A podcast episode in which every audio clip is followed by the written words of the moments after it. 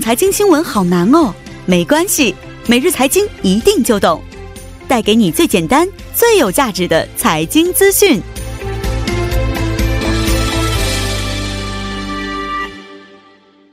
每日财经一听就懂，为您解读经济概念，分享生活经济资讯。那么，马上有请出我们的财经评论员董爱颖老师。董老师，你好。你好，主持人。嗯，你好。那今天呢，给我们带来的财经讯息是什么样的？嗯，因为目前呢，上市公司的三季报披露已经基本完毕了，所以昨天这个韩国证券交易所呢，对五百七十九家 c o s p i 上市公司的业绩呢，进行了一个这个结果分析哈。所以我们今天就一起来了解一下这个。上市公司的三季度业绩。嗯，好的。那刚才老师说到的这个上市公司整体业绩情况，现在看来怎么样呢？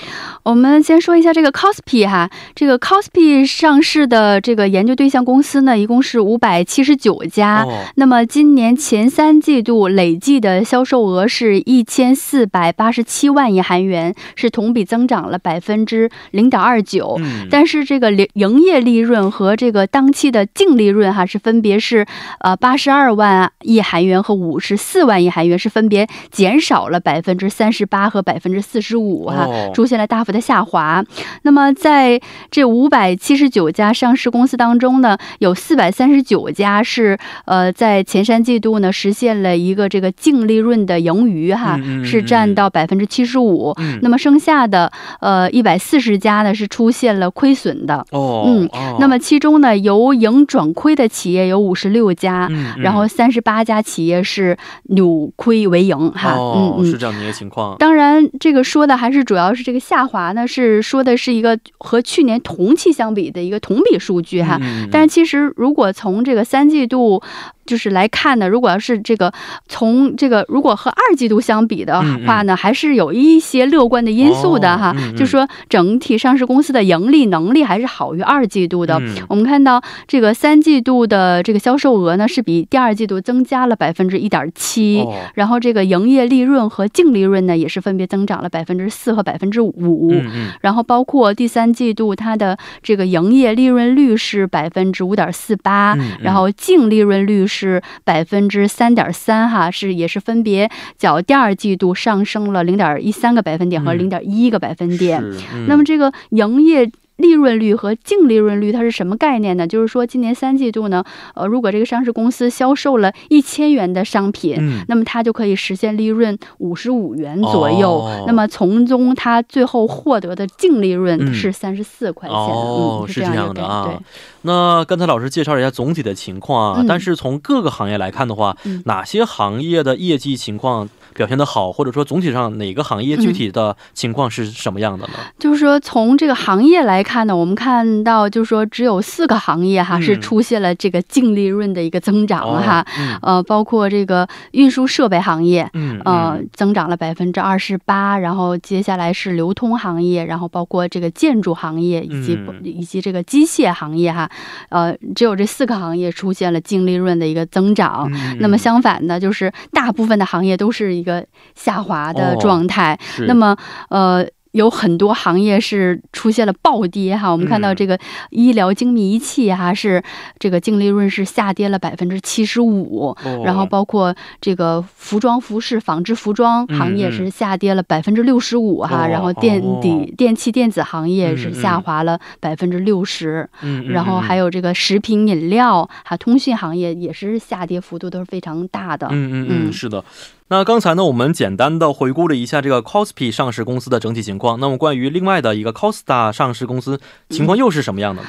呃，那么证券交易所呢是对九百家哈 Costa 上市公司的业绩进行了一个分析。那么前三季度呃这个整体的销售额是一百三十三万九千亿韩元，是同比呃增长了百分之八点七。那么营业利润是七万一千亿韩元，是同比增长了百分之。是二点六哈，那么净利润呢？虽然这个营业利润和这个销售额都有这个一定的增长，但是净利润出现了下滑，是呃净利润整体是五万一千亿韩元，是同比减少了百分之二点九哈。那么其实从这个下滑的这个幅度来看呢，哈，这同比下滑的幅度哈，还是这个 Costa。上市公司还是要比 Cosby 上市公司要好一些的，对，呃，然后在这个九百家企业当中呢，呃，实现盈利的企业有五百九十一家，是占到百分之六十五，然后其他的三百零九家是呃出现了亏损。然后我们再看行业方面呢，娱乐文化行业这个净利润下跌的幅度比较大，是下下降了百分之十四十三，但是 IT 行业和制药行业还是表现不错的哈，净利净利润是分别增长了百分之五点四和百分之七点三。嗯，是这样的啊，但是我们啊，可能有一些朋友了解到说，上市公司啊业绩可能下滑是从去年年末就已经开始了。对，没错。嗯嗯，那这里边的主要原因是什么呢？